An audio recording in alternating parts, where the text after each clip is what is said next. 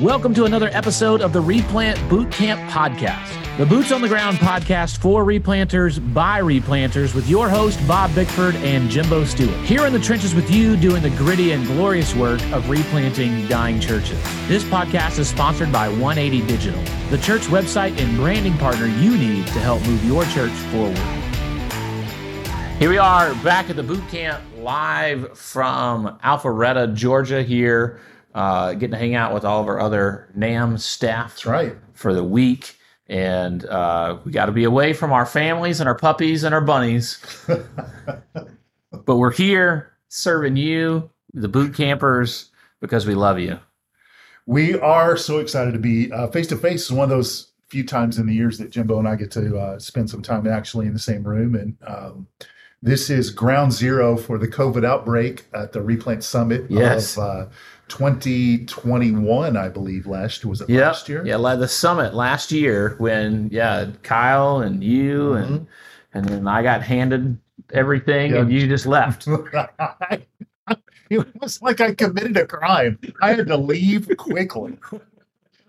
Oh, Kyle Bueermann was patient zero, and interestingly enough, Jimbo Kyle's not here because you know why he was he got exposed, to, COVID. Exposed to COVID, so he's quarantining and uh, we miss him uh, being here. But uh, here we are in the same hotel where I think Kyle spent about a week and a half, maybe, yeah, uh, locked in a room. And I think he's probably grateful. To, it's a nice hotel. Oh, beautiful.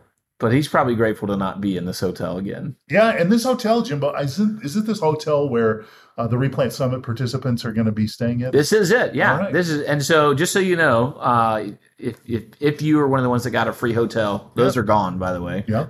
Uh, then this is the the Avalon, mm-hmm. Alpharetta is, is, most likely where you'll be staying. And it's man, it's really nice. They give us a sweetheart deal. Yeah. Uh, and so you're gonna feel like you're living in luxury. So for those of you who show up here and you see the swankiness, and this is this is a high end area, Jimbo. It is. There's got like Tesla and a Mac store and like Lululemon and like yeah. all of these other places that I have no idea what they sell, but they're high end. Yeah. Just so the I want the listener to understand it's cheaper for us to house people here because of the deal we get yeah.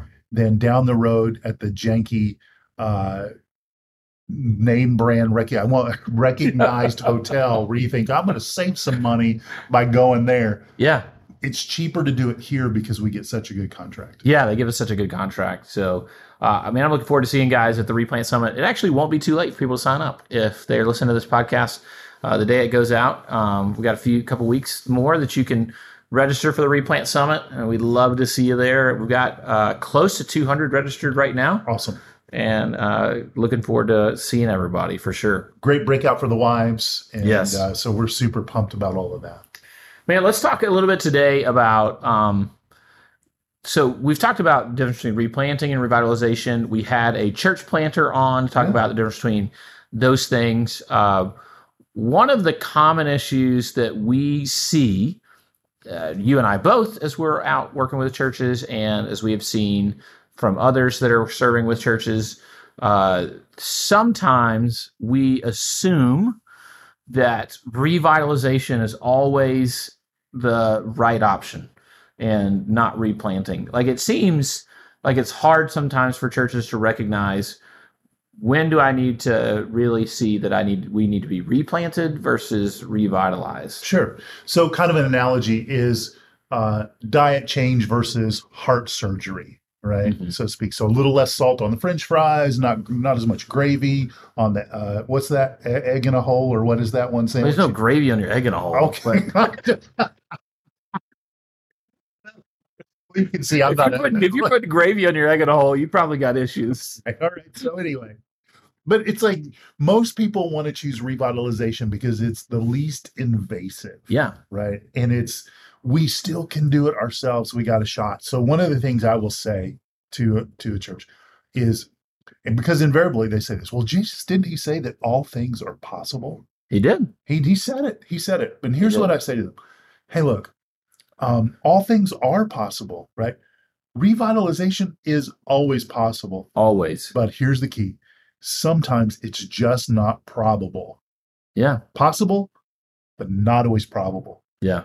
And and Jimbo, I was consulting a church a couple of weeks ago um, in uh, south of St. Louis, a church that lives in a village. So, so in in Missouri, there are you know towns and cities and villages are kind of these unincorporated, like a group collection of houses. And so this was a a very rural uh, congregation. Jimbo, they were down to five people. The pastor and his wife made up two of the five a longtime church lady and then another uh, couple that had moved in. They just lost two uh, parishioners to or congregants to death, like they died, and uh, so five people hanging on to to uh, try to see what they could do. And so we went through the process of kind of looking at their data and examining their context, and we came back with a conversation that said, "Look, um, you probably need a partner to come in here." Yeah. Uh, like Riva, they're they're of the age where they can't drive at night, they can't walk to do visitation, they can't do all of the things to reach their community that a church might do. They have just a little bit of money in the bank, and they have people who don't attend the church sponsoring them, basically sending money in to keep this church afloat. Yeah. So is revitalization possible? Yeah, it's Yeah. possible. Is it probable? No. And and so I think that the hard part for me is and for a lot of churches is coming to understand what does that really mean for us in our context. Yeah, I think of so I was just reading. I'm reading through the Experiencing God book right now. Uh, Henry and Richard Blackaby and Claude King, and uh, I, on Monday mornings, my wife and I do a Facebook kind of live to talk through a book, and that's the one we're doing right now. And the one we did this week, it tells the story of when Henry felt called to move from Los Angeles to Saskatoon to this church with ten people, and uh, they not only wanted to see that church come back to life, but wanted to plant new missions all over Canada and and it's really this incredible story in the chapter. And I thought about even this conversation um, with that, and part of me was like, you, you could read that and you could go, well, this is this is what we're going to do, right? And and man, I I would love to see that happen. But you also recognize like there's a reason that Henry Blackaby was able to then write a book that became like world renowned for for generations. And let's not forget this fact.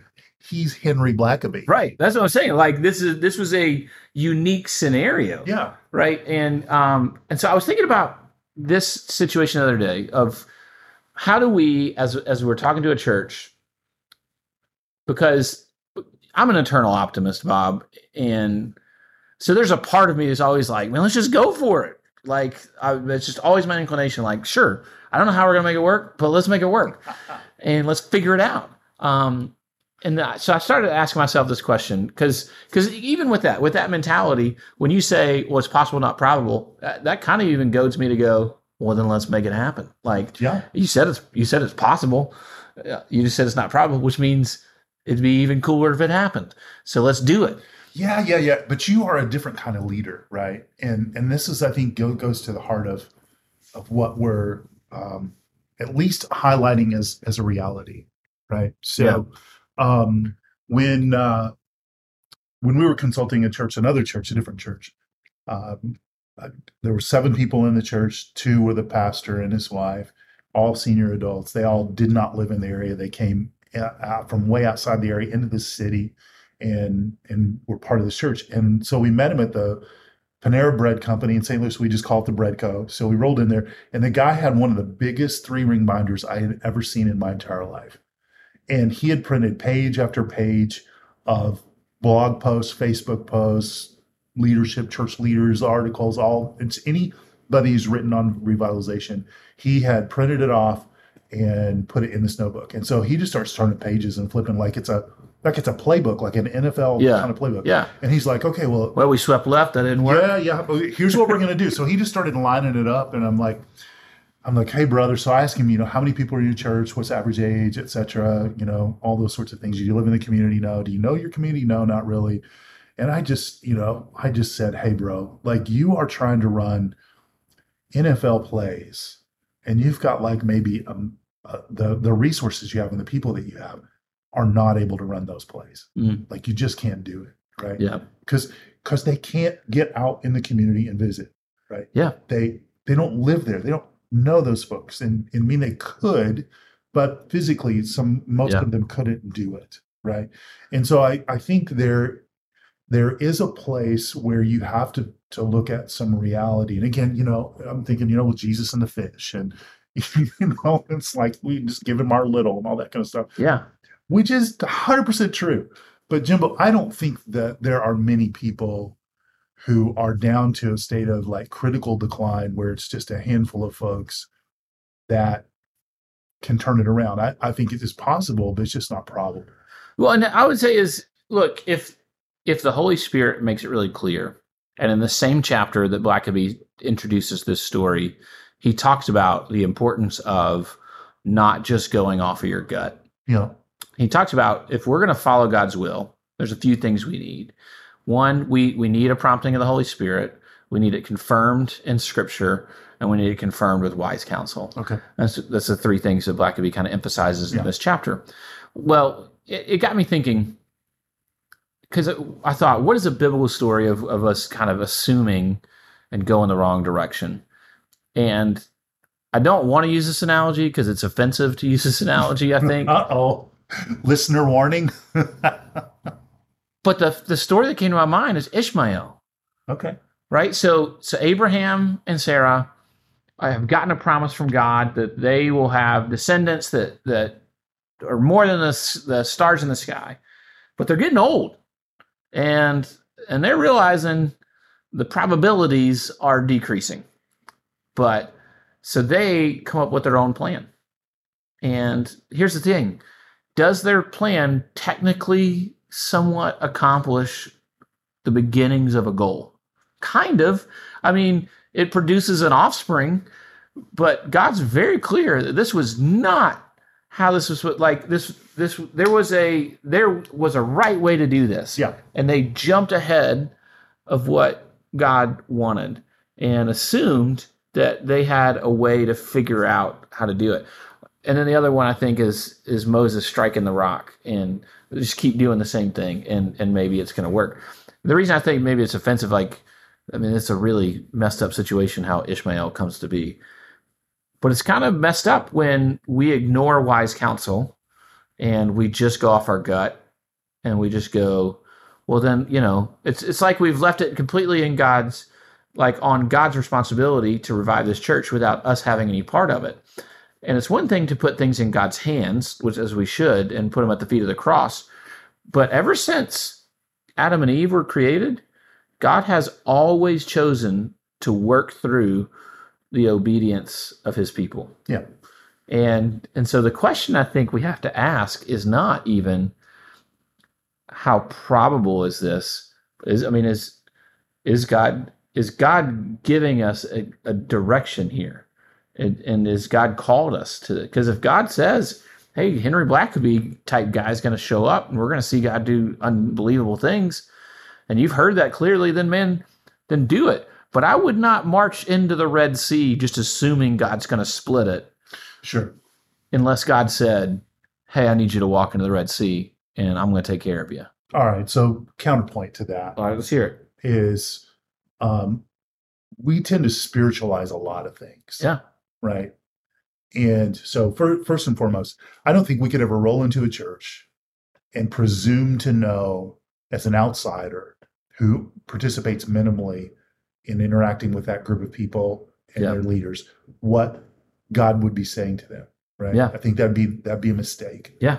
Right. But I think we do have a, a experience and a background to be able to ask probing questions and to make observations about Mhm. what we see. Yeah.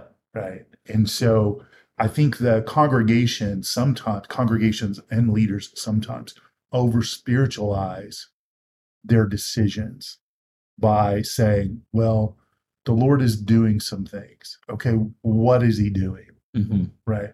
Well, we had a family that visited, you know, last week or three months ago. All right. Well, did they stick around?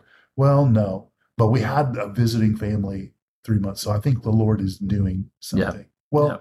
I want to be very careful to to to speak either in in affirmation of that or contrary to that. But I, I think the three things that you highlighted that the, the confirmation of the word of God, the Holy Spirit, and the community of faith, Yeah. believers, like that's really key. Yeah. Right. And so you can, you know, you can go on that for a, a long time believing. And and the other thing too is is the guys in and I made a tweet this uh I, I, I had a tweet, made a tweet. What did tried to You tweet? tweeted. I tweeted. Sorry. Yeah, I think you just say you Man, I'm getting old, Jimbo. It's all right.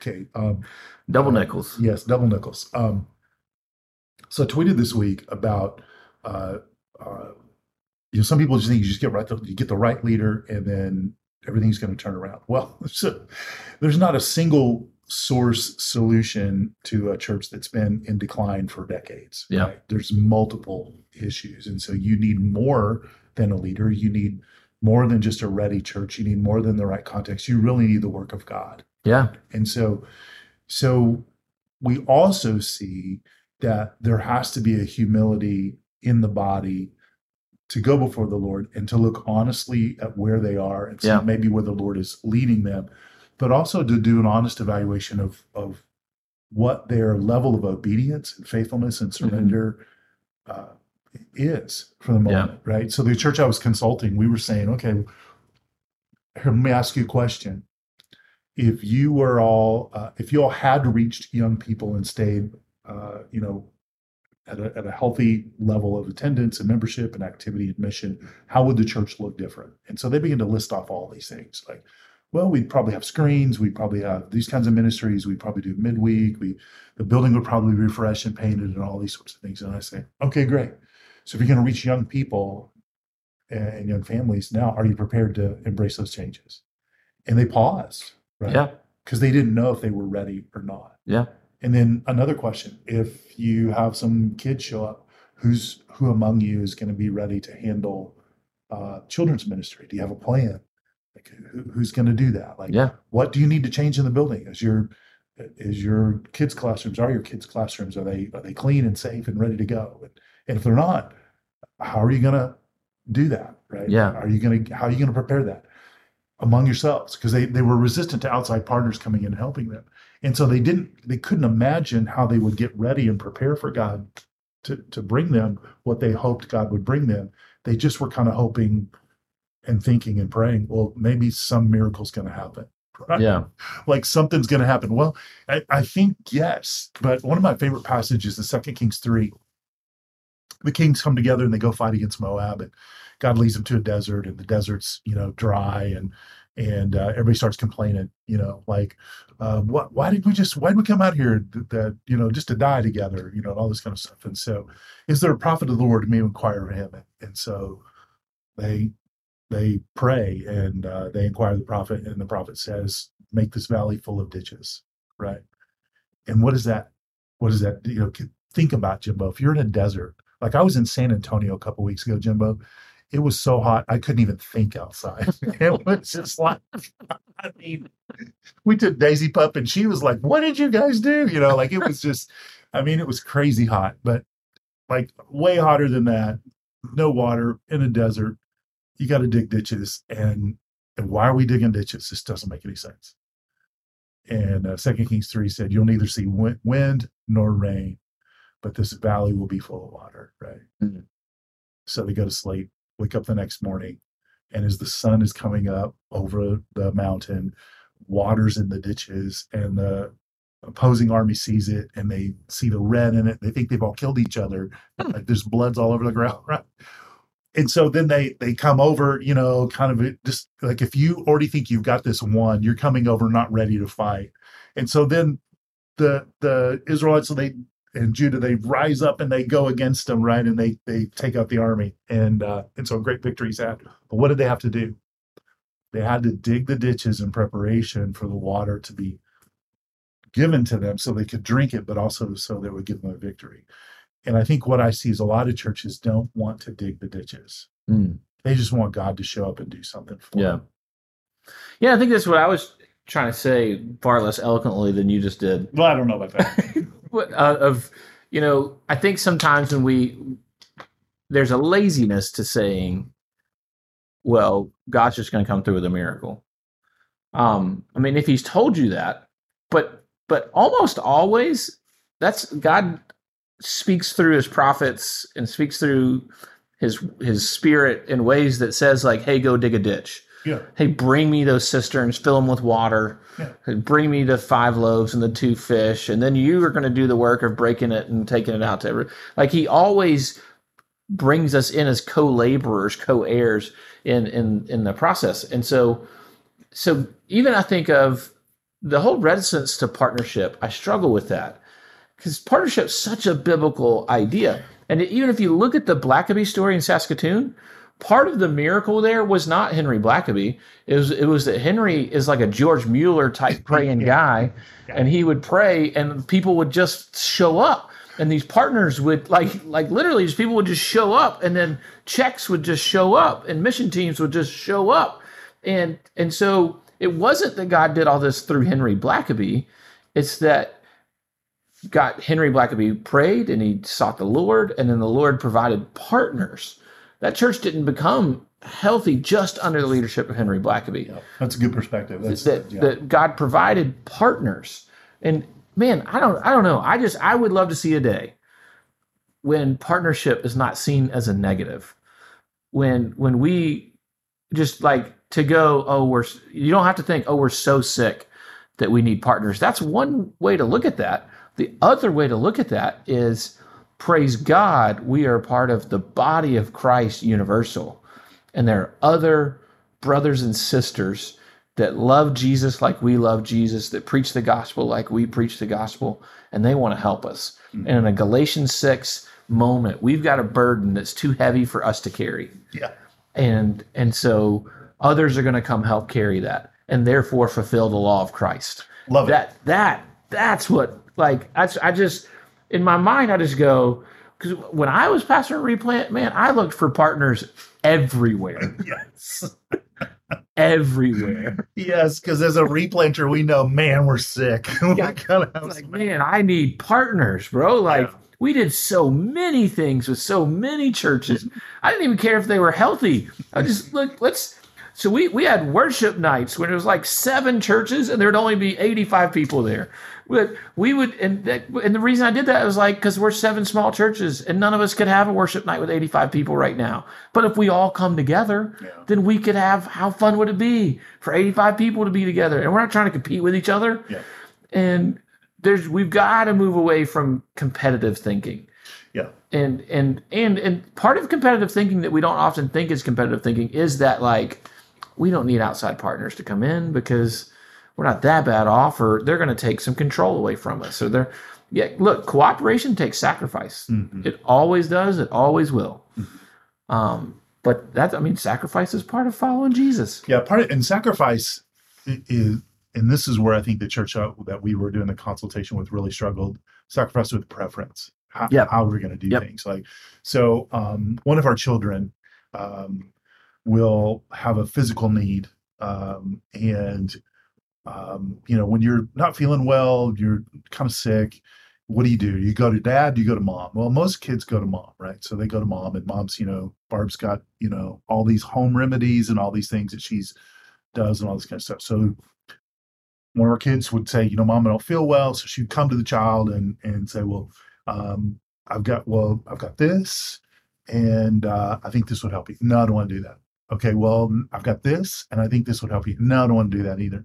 I got this, and I think this would help you. No, I don't want to do that. So she was like, okay was like, that child of ours, all that child wants to do is just complain about being sick. right They don't want to receive any help. yeah I don't want to do that. It's like, it's like, Yeah. okay. So, so she's taking a different approach. She has to take a different approach and she has to draw it out. So, okay, well, what do you, what, how can I help you? right What can I do? Yeah. Right. And so when we talk to a church that's struggling, or even if you're a, boot camp listener here and your, your church is struggling, you might could say, well, what should we do or what can we do? Let's think about some options. And then Phil, most churches don't though that are in decline, they don't have a, a whiteboard Jimbo. They still have the chalkboard. So Mhm. go to Walmart, get some chalk, go to Hobby Lobby. I think they have chalk there Hobby Lobby. Yeah. And get the chalk and then write on the chalkboard. And what what are our options? What can we do? Get them moving, right? Get them thinking about what the options are. And then looking at those options, thinking, which of these could we do better if somebody was here to help us? Yeah. Do this, right? and so you're starting to get them to move forward in momentum, right? Yeah. And rather than just saying immediately go into partnership, right? Yeah. Which of these could we do? Which of them could we not do? Which of them could we do if we had a partner, right? And why don't we try that just as Yeah. an option? Like, like try to reach our community with a partner Yeah. and see what happens and uh, do community outreach. So I think, is it possible to revitalize a church? Yes. Is it probable? Eh, depends. Sometimes. Right? Sometimes depends on the on the readiness of the congregation, on the spiritual work that's taking place, and uh, and so I think we want to encourage our listeners just to remember um, if you're in a tough spot and a tight spot, and you're thinking, man, I don't know if it's possible. It's always possible. Is it probable? Remains to be seen. Yeah. I guess I guess I would want to say maybe the default should be who are the partners that can help us figure this out. Mhm. Like I, I just think that should be a default question from the beginning. Um, like where where do we have people that could help us do this better? It doesn't necessarily mean you have to become a campus of somebody or or change your name or but I don't know why you would try to do it alone. I, I just can't imagine. That's just not in my mindset. I can't imagine trying to do that alone. And look, I don't know that there's anything that will kill your probabilities faster than holding on to preferences. Mhm. That's Pride. pride. I mean, That's pride. pride and holding on to preferences will kill your chances. Mhm. Uh, God, God opposes the proud, Mhm. but He gives grace to the humble. And um, I don't, I don't think we want to be opposed by God. No. And so approach it in humility, man, and figure out partnership. Don't don't assume that self-guided revitalization is the right answer or or even the only answer. Uh, default to a posture of partnership. All right, boot campers, great to have you with us. I hope that we get to meet you in person at the Replant Summit later this month. Uh, hit us up if you're going to be there. Thank you for listening to this episode of the Replant Bootcamp Podcast, a resource for replanters by replanters. If you enjoyed this episode or found it to be helpful for you and your ministry, please help us get the word out by subscribing, sharing, and leaving us a review on your favorite podcast listening platform. This podcast is sponsored by 180 Digital. 180 Digital is a team of design, development, and marketing experts that love working with churches big and small. Check out 180.church, O N E E I G H T Y dot church to learn more about how 180 can help your church move forward.